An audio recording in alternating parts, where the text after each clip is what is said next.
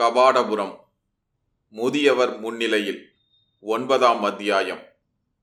அந்த நேரத்தில் பெரிய பாண்டியரை அங்கே எதிர்பாராத காரணத்தால் முடிநாகனும் இளைய பாண்டியனும் சிறிது திகைத்தனர். ஆனாலும் பெரியவர் அப்படி கவலைப்பட்டு கண் விழித்திருப்பதை முடிநாகன் வியக்கவில்லை. அவர் எதிரில் இருவரும் அடக்க ஒடுக்கமாக சென்று நின்றார்கள். பெரியவர் இருவரையும் நன்றாக ஒரு முறை ஏற இறங்க பார்த்தார். நகர் பரிசோதனையை மிகவும் சுறுசுறுப்பாக செய்து வருவதாக தெரிகிறது. இளைய பாண்டியர் விரும்பினார். அழைத்துச் சென்றேன். எங்கெங்கே சென்றிருந்தீர்கள்? என்னென்ன நிகழ்ந்தது? என்பதையெல்லாம் நான் அறிந்து கொள்ளலாமா முடினாகா இந்த கிழவனுக்கு இன்று என்னவோ உறக்கம் வரவே மறுக்கிறது என்றார் பெரியவர். அப்போது இளையபாண்டியரின் விழிகள் தயை செய்து கடற்கரை புன்னை தோட்டத்து நிகழ்ச்சியை மட்டும் சொல்லிவிடாதே என்பது போல் முடிநாகனை கெஞ்சின. முடிநாகனும் அந்த குறிப்பை ஏற்றுக்கொண்டான். பெரியவரிடம் அவன் மற்ற நிகழ்ச்சிகளை எல்லாம் கூறினாலும் இளையபாண்டியனுடைய விருப்பத்தை மீறாமல் கடற்கரை புன்னை தோட்டத்து பக்கம் சென்றதை பற்றி மட்டும் கூறாமல் மறைத்து விட்டான். பெரியவரோ முடிநாகன் கூறியவற்றையெல்லாம் கேட்டுவிட்டு புன்முறுவல் பூத்தார். அடர்ந்த மீசையினிடையே தெரிந்த அந்த தளர்ந்த பற்களின் சிரிப்பு வழக்கத்தை மீறியதாகவும் புதுமையாகவும் இருந்தது. முடிநாகா உங்கள் இருவரிடமும் நான் ஒன்று கேட்க வேண்டும். ஏன் கோட்டை மதிர்பக்கத்தோடு நகர் பரிசோதனையை முடித்துக்கொண்டு திரும்பி விட்டீர்கள் கடற்கரை புன்னை தோட்டத்து பக்கம் போயிருக்கலாமே. இன்றென்னவோ அங்கே போக நேரிடவில்லை. பெரிய பாண்டியர் கட்டளையிட்டால் நாளை அவசியம் அங்கே சென்று வருவோம்.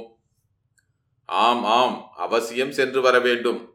ஏனென்றால் அந்த புன்னை தோட்டத்து பகுதிகளில் தங்கியிருக்கும் பாணரும் பொருணரும் விரலியரும் இரவில் நெடுநேரம் இசையும் கூத்துமாக பொழுது கழிக்கிறார்கள் என்று கேள்வி.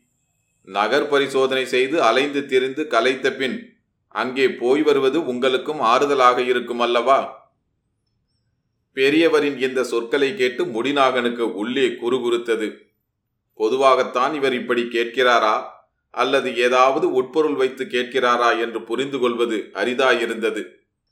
பெரியவரோ அவர்கள் இருவரின் முகபாவங்களையும் இமையாமல் கூர்ந்து கவனித்துக் கொண்டிருந்தார். தங்கள் முகங்களில் ஏற்படும் சிறு மாறுதல் கூட அப்போது அவர் பார்வையிலிருந்து தப்ப முடியாதென்று தோன்றியதனால் இருவரும் ஆடாது அசையாது சிலைகளாய் சபிக்கப்பட்டார் போல நின்றனர். எதிராளியின் தீர்க்கமான கண் பார்வைக்கு முன்னால் உணர்வுகள் மாறி முகத்தில் சலனம் தோன்றினால் கூட அகப்பட்டு கொள்ள நேரிடும். இப்படி நிலைமை உடைமைக்குரியவர் பார்த்து கொண்டிருக்கும் போதே அவர் பொருளை திருட துணிவதை போன்றது. அரசதந்திர துறையில் பயிற்சியும் பழக்கமும் மிகுந்தவர்களின் கண்களே மாபெரும் படைகளுக்கு சமமானவை. தங்களின் கண் பார்வையிலேயே பல வெற்றி தோல்விகளை நிர்ணயிக்க அப்படிப்பட்டவர்களால் முடியும்.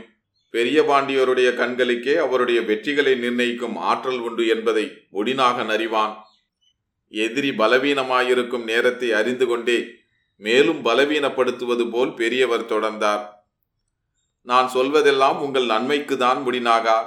ஏனென்றால் புன்னை தோட்டத்தில் தங்கியிருக்கும் கலைஞர்கள் தங்களுக்குள் பொழுதுபோக்குவதற்காக ஒரு நோக்கமும் பயனும் என்று நிகழ்த்துகிற கலைகள் அதிக அழகுடன் இருக்க முடியும்.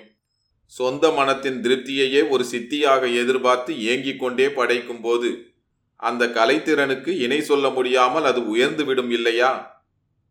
முடிநாகன் வாய் திறக்கவில்லை. பெரியவர் வகையாக பிடித்து கொண்டு விட்டார். அவரிடம் பொய் கூறியதை எண்ணி அவர் மனம் தவித்து மெய் நடுநடுங்கி நின்றான்.